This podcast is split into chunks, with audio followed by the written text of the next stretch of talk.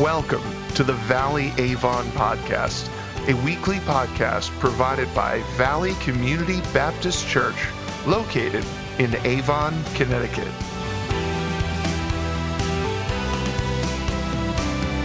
What are you holding back that keeps you from living the disciples' lifestyle? How can you release that to God? In today's sermon, Pastor Rob explores what Jesus teaches about asking God. Let's listen now. Well, we've been looking at Jesus' master class in discipleship this summer. And as we do so, we're left with a question today. And that is how can we possibly do that? How can we possibly do that? It's the kind of question that people had to be asking in the 1880s when the Brooklyn Bridge was under construction. You see, by the 1880s, it had become very clear that a bridge connecting Brooklyn and Manhattan would be a really good thing.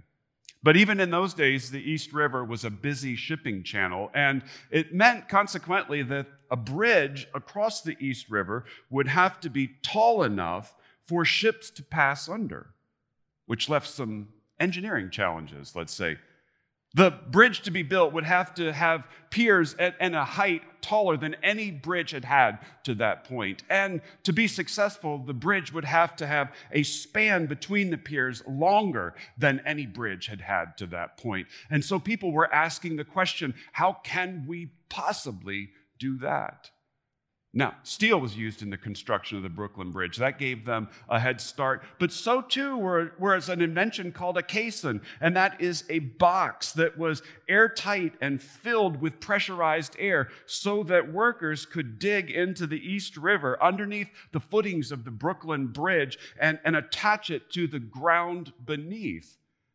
Things had to be invented for the Brooklyn Bridge to be constructed. And yet, construction of the Brooklyn Bridge took 14 years, and more than two dozen people lost their lives in the construction of that bridge, including the original architect. Because how could we possibly do that? Some things are actually very difficult to do. And as we think about this question, how could we possibly do that? We want to ask that too in relationship to the disciples' lifestyle that Jesus is teaching us about in the Sermon on the Mount. You see, in the Sermon on the Mount, he's outlining for us what it looks like to live as a disciple, as a follower of His. But as He has done so, some of the things that He's asked us to do are a bit overwhelming. In, in the beginning of the Sermon on the Mount, Jesus is telling us to live consistently according to the values of the kingdom of God. And then he tells us, his followers, that we are to have a righteousness that surpasses that of the religious leaders of his own day. By that, he means a heart righteousness. And he says that surpassing righteousness is supposed to come out in our relationships with one another.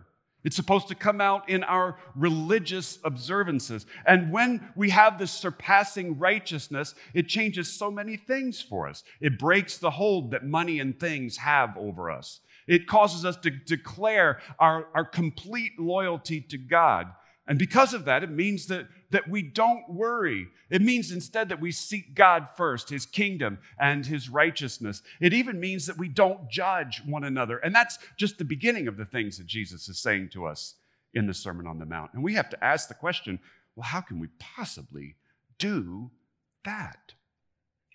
In Matthew chapter 7, verses 7 through 11, Jesus seems to answer that question. How can we possibly do that? Because you see, in Matthew chapter 7, verses 7 through 11, it seems almost as if Jesus pauses in the logic of the Sermon on the Mount. And as he pauses, he seems to be addressing this question how can we possibly live the disciples' lifestyle? And in addressing this question, he makes it clear that it is possible.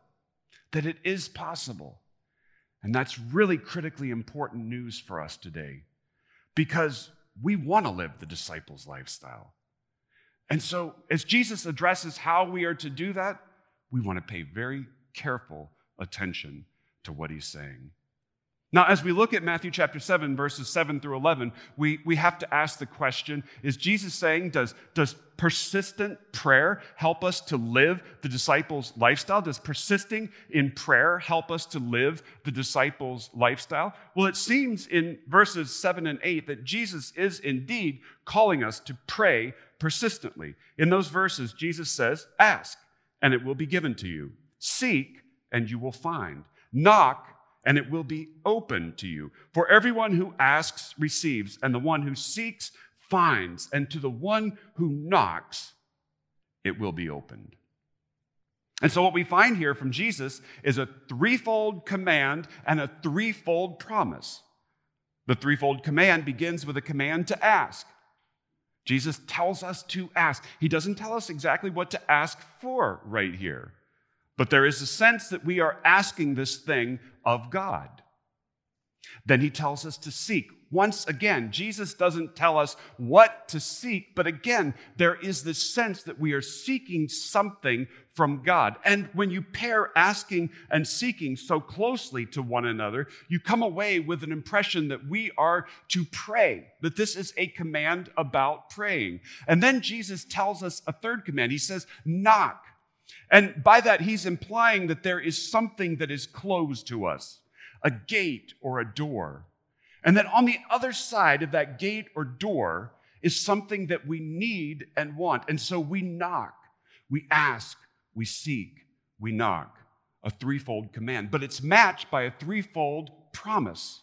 And in this threefold promise, Jesus tells us that everyone who asks is going to receive, and anyone who seeks is going to find, and anyone who knocks will find that the door or the gate is going to be opened to them. Ask, seek, knock. It does seem like a command to pray and to persist in that praying, and a promise that if we persist in that praying, something important is going to happen. Ask, seek, knock. It feels like Jesus is commanding us to pray and to persist in that praying. Now, repeatedly, the Bible does command us to pray and to persist in that praying. Jesus himself commands us to pray and to persist in our praying. But when Jesus commands us to persist in praying, is he promising us that he's going to give us a pony? There's a trope that every child wants a pony. And Jesus seems to be saying, if we take his teachings literally, that if we ask, we seek, we knock, and we keep on persisting in praying in this way, we're going to get whatever it is that we want. Are we going to get a pony? Is that what Jesus is saying? That if we ask and seek and knock in the right way, we're going to get a pony if that's our heart's desire. Well, of course, that's not what Jesus is saying. In fact, in the teachings on persisting in prayer, we find that, that that's really not the intent at all. If we go back even to the prophet Jeremiah, in Jeremiah chapter 29, verse 13, Jeremiah is talking about seeking God. And, and in the name of the Lord, he says, You will seek me and find me when you seek me with all your heart. But in the context in the prophet Jeremiah, we know that what that means is that when you sin and run into consequences because of your sin, and recognizing the consequences, repent of that sin, and having repented, then come and seek me, then you will find my face. That's what Jeremiah the prophet is really saying here. That's not a promise that we're going to seek and get a pony. Now, Jesus himself in Matthew chapter 21, verse 22, talks about persisting in prayer, but here he says, And whatever you ask in prayer, you will receive if you have faith. Now, by faith, Jesus doesn't mean that if, if you believe really hard that I will give you a pony, then I'll give you a pony. But if you don't believe really hard, I'm not giving you a pony. That's not what he's saying at all. Faith here is a posture, a trust relationship with God, where we trust in God, we place our faith in Him, and we expect that we are going to be receiving good things from God. Faith is critical to persisting in prayer. But James adds in James chapter 4, verse 3, that what we ask for even matters. James says, You ask and do not receive because you ask wrongly to spend it what? On your passions. You asked for a pony.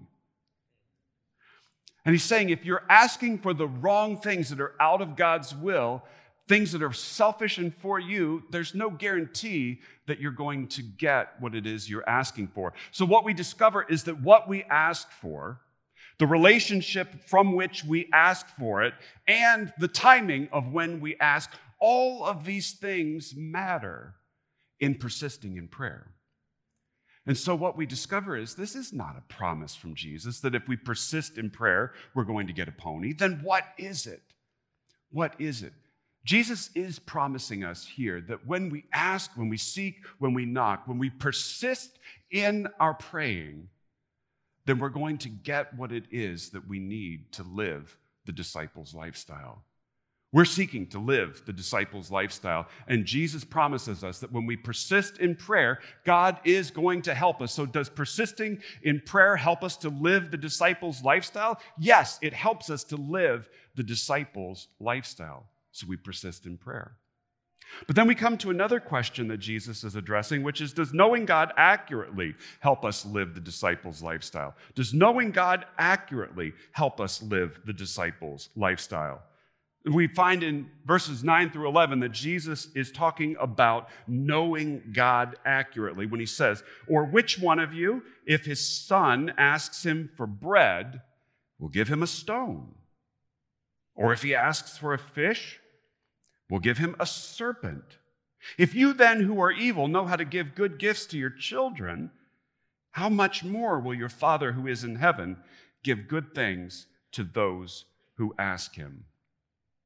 Now, Jesus is addressing the fact here that sometimes we have wrong pictures of God. Many people have wrong pictures of God. Some of the wrong pictures that we have of God are, are, are, picturing God as almost like a golden retriever, someone who just comes alongside of us and is fiercely loyal to us and is always there, eager to be petted. And when we are displeased, we'll, we'll go and sulk away and hide in a corner until the golden retriever is needed again. Some people view God that way. Some people view God almost like a genie in a bottle. When they have a need, they go, they pick up the bottle, they rub the lamp, out comes the genie. They make a wish and expect that the genie is going to grant them the wish and then get right back in the bottle where the genie is safe and be, can, can be put on a shelf again. That's the way some people view God. Some people view God the way that the ancient Greeks viewed their god Zeus.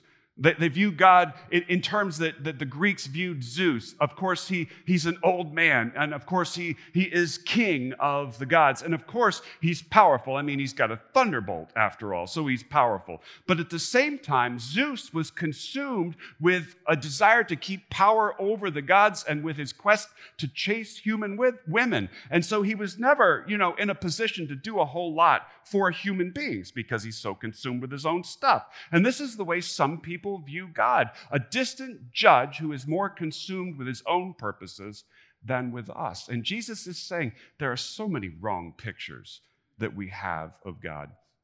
And replacing those wrong pictures with right pictures of God is critical to us living the disciples' lifestyle. And Jesus helps us to begin replacing our wrong pictures of God with a right picture of God by asking us to think about earthly fathers now, one of the things we know about earthly fathers is that earthly fathers are, are imperfect. And, and sometimes earthly fathers disappoint us. And there are times when earthly fathers can be actually downright evil. But Jesus is building on the assumption that most fathers are not that way. Most fathers, particularly when it comes to their children, have a desire to do good things for them.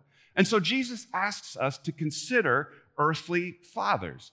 And he says to them directly, Which of you, as a father, as a parent, when your son, when your child comes to you and asks you for a loaf of bread, is instead going to give that child something round and brown, but not bread, a stone, for instance? And the answer is, of course, nobody would do that. And then he goes on with a second mini parable. He says, Or which of you, if your child comes to you asking for a fish to eat, will instead throw an angry rattlesnake in his lap? And again, the answer is, of course, no one would do that. Now, Jesus is not saying here that God our Father in heaven is like us as human parents. Instead, what he says, if you as a parent is a human parent who is fallen, small, and not always good, sometimes evil, know how to give good gifts to your children, then can you not imagine that your Father in heaven, who is none of those things, he is not fallen, he is not small, he is not evil. Instead, he is infinite, he is powerful, he is good, he is holy, and he knows all things. If you can give good gifts to your children, how much more then will not God give good things to his children who come to him? And that's the picture Jesus wants us to get of who God is. Of course, God is good and powerful and knows us. And as our Heavenly Father is going to give us what we need. One of the things that I have learned in life is that if I, as a father, am going to get up in the middle of the night every two hours with my brand new son, then God must care for me. When my oldest son was born, the doctor sent us home from the hospital with instructions that he needed to eat every two hours which led to a really weird ritual for the first six weeks of his life. Every time he ate, we would set a timer so that two hours later we would feed him again, which meant in the middle of the night, an alarm would go off. And I would get out of bed, I would go pick our son up from the crib, I would change his diaper, and if he wasn't awake by that point, I had to find a way to wake him up to eat, which sometimes meant taking a cold washcloth and putting it on his face. That's really fun with a newborn, just so you know. And then I'd bring our son to my wife. She would feed him. I would set an alarm and go back to bed. And two hours later, the ritual would start again, which means for six weeks, I never got more than two hours sleep at a time. And one of the things that you need to know about me is I like sleep. In all the world, it's one of the things that I am actually really good at. I can really sleep. But the flip side of being good at sleep is that I need my sleep. If I don't get enough sleep at night, I'm no good at some point. And so for six weeks, every two hours at night, I was waking up to help feed our son. When the doctor at six weeks said, You can let him sleep longer, that was one of the best days of my life.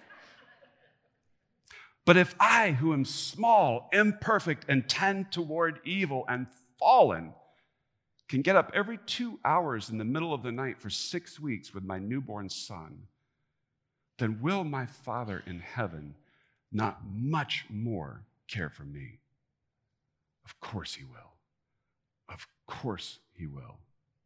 And we find in getting an accurate picture of God, that there is help for living the disciples' lifestyle because we know God is good. We know God is powerful. We know God is our Father in heaven, that He knows what we need and that He wants to meet our needs. And that gives us hope because now we know that He's going to do what we need to live the disciples' lifestyle. So, does knowing God accurately help us to live the disciples' lifestyle? Yes, it does. Persisting in prayer helps us to live the disciples' lifestyle. Knowing God accurately helps us to live the disciples' lifestyle. But it raises another question, and that is Does trusting God completely help us live the disciples' lifestyle? Does trusting God completely help us live the disciples' lifestyle? You see, Jesus has been laying down a set of expectations attached to the disciples' lifestyle. He's been telling us all about the disciples' lifestyle. And at the same time, in the Sermon on the Mount, Jesus has been filling in for us an accurate and a robust picture of who God, our Heavenly Father, is. And he is laying down the implication that if we will just trust our Father in heaven, then we have the ability to live out this disciples' lifestyle that he's teaching us. And so that helps us to recalibrate what he means by asking and seeking and knocking. When Jesus says that we are to ask, what he means is that we are to ask for what we need in order to live the disciples' lifestyle. Jesus in the Sermon on the Mount has already helped us to understand what asking as a disciple looks like. He did so in his model prayer. We call it the Lord's Prayer, where he outlined for us what it is that we are to ask God for. He told us to go in front of our Heavenly Father every day and ask for our daily bread, for the things that we need for that day. He told us to go in front of our Heavenly Father and pray for forgiveness and to ask for deliverance from temptation and from evil. These are the things that we need every day if we are to live the disciples' lifestyle. So we ask in prayer for the things that we need to live this disciples' lifestyle. When Jesus tells us to seek, what he means is to seek what we need for this disciple lifestyle. Jesus talked about seeking in another place in the Sermon on the Mount. In his teaching on worry and anxiety, Jesus told us to seek instead something else. In Matthew chapter 6, verse 33, Jesus told us to seek instead, first, primarily, as our top loyalty in life, the kingdom of God and God's righteousness. Now, the kingdom of God is God's purposes at work in the world, and God's righteousness is God's purpose at work in me. And so, Jesus is telling us to seek first, primarily, every day, the, the purposes of God at work in the world and the purposes of God at work in us. If we're doing that, that's living the disciples' lifestyle. Seek the disciples' lifestyle. And when Jesus tells us that we are to knock, and that there is, by, by virtue of knocking, some, some door or, or some gate. He's telling us that when that door or gate opens, that opening that door or gate is somehow going to give us what we need to live the disciples' lifestyle. And in the passage that we're going to look at next week, Jesus is going to once again talk about a gate. It's a narrow gate that leads to a narrow way. And the narrow way is the way to life. We go through that gate, we find ourselves walking the way to life, which is the way to forgiveness in Christ, the way to new life through adoption as sons and daughters of God, the way to eternal life. And so if we knock, that gate opens and we walk that way. That is the disciples' lifestyle. We knock and we find ourselves living the disciples' lifestyle. So Jesus has set out expectations for us. He has told us what it looks like to live the disciples' lifestyle.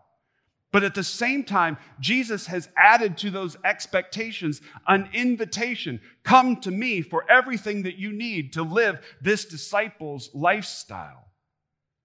So when we trust God completely, we find ourselves getting everything we need to live this disciples' lifestyle. Which leads us to a conclusion today, and that is that we ask, seek, and knock for everything we need to live the disciples' lifestyle. You see, living the disciples' lifestyle is so worth it. From one end to the other, God's story reminds us of how living the disciples' lifestyle is worth it. Because it reminds us that in the beginning, we were created by God and that we were created by Him because He loves us. And when we live the disciples' lifestyle, we remember that when we sinned and disobeyed God, when we walked away from Him, God did not walk away from us. And that's life changing news. And when we live the disciples' lifestyle, we know and we remember the fact that we have been forgiven in Jesus Christ if we repent. And being forgiven in Jesus Christ, we're cleansed and made new again, and we're adopted as sons and daughters of God. And when we are followers of Jesus living the disciples' lifestyle, we recognize that we're being filled with God's Holy Spirit, which means that we're being made holy. We are being filled with the gifts that God is making available to us to serve Him, and we are given a purpose in life. And when we're living the disciples' lifestyle, we remember that God wins in the end. No matter how difficult life is for us now, we know that God wins in the end. And when God wins in the end, we live forever with Him. All that comes with living the disciples' lifestyle. The disciples' lifestyle is so worth it. But the disciples' lifestyle is not always easy. Jonathan Reed's life points that out. Jonathan Reed and his wife, in their early years of their marriage, struggled with infertility and the pain that came from that. Eventually, they made a decision to build a family instead through foster parenting and adoption. Once they began foster parenting, though, a lot of things changed for them mentally. They began to see foster children and their families not as statistics anymore, but they began to see them through God's eyes, as, as God sees them, as individuals made in God's image. And they began to see foster parenting and adoption as a gospel issue, meaning that it incarnated God's heart for the orphan to foster and adopt children. And so, through the years of their marriage so far, they've fostered more than 30 children and teenagers and adopted four of them into their family. It's totally changed things for them. In the process of realizing that this is a gospel issue, they realize that there are not enough gospel responses to this critical issue in our society. And so they began to build together an, an agency that would help churches and Christians come together to serve foster children and foster families and the foster system. They founded an agency called Fostering Hope. And now Jonathan Reed is the executive director of Fostering Hope. And his life story reminds us that the disciples' lifestyle sometimes changes our expectations for how life is going to go. Living the disciples' lifestyle is not always the easiest or most comfortable pathway through life. It can disrupt everything for us. At the same time, living the disciples' lifestyle is not only the right decision, but it's the best decision. The disciples' lifestyle is not always easy, but it's worth it. And so Jesus tells us here to keep on persisting and seeking to live the disciples' lifestyle. The urgency of Jesus' command can be lost on us in English translation because when we read Jesus' commands and promises here, it sounds as if Jesus is saying to us ask once, seek now, knock politely one time, and then back away from the door before the ring camera starts taking pictures of you. But what Jesus is really saying to us here, if you dig just a bit underneath the English to the original language, is he is saying to us, ask and keep on asking. Never stop asking. Start asking and keep asking. Seek continuously as a lifestyle. Knock and keep knocking because as you knock, that gate, that door is going to open to you. Keep on asking, keep on seeking, keep on knocking for the disciples' lifestyle. Which leads to a question for us today What holds us back? What keeps us? From seeking that disciple's lifestyle from God? Is there some doubt that you're struggling to release that keeps you from asking God for what you need to live the disciple's lifestyle? Perhaps you have a, a picture of God that, that He is not good and that He is not going to give you what you need and that He doesn't even know what you need. Is there some doubt that holds you back with God? Is there something that you're struggling to ask God for? Perhaps because you asked God for something one time and you didn't get it as you wanted it when you wanted it. And now you're afraid to ask again because you don't want your expectations to be shattered again. Is there some commitment that you struggle to make? Because you know what it is that the disciples' lifestyle requires of you, but you're not ready to give that thing over to God? Is there some commitment that you're struggling to make? God says to us very clearly in Matthew chapter 7 leave it with me. Leave it with me. And in a moment like this, we're willing to leave it with Him for a moment. But having left it with him in the heat of a moment, what tends to happen is we think about it again later. And we want to pick that thing back up that we left with God. We want to own it ourselves, hold on to it ourselves, control it ourselves for a little while longer. What Jesus is saying to us here is, is don't. Don't pick that thing back up. Don't try to hold on to it. Don't keep it to yourself any longer. Lay it down before God and leave it with Him. Set it in concrete. Set it in concrete so that having left it with God, you will not pick that thing back up from God again and try to take it away. Set it in concrete as a way to say that it is before God now and that you are always asking, you are always seeking, you are always and everywhere knocking for what you need to live the disciples' lifestyle. Set it in concrete. Are we prepared to do that today?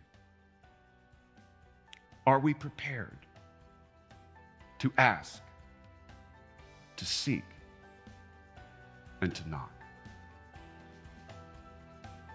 God will give us what we need to live the disciples' lifestyle.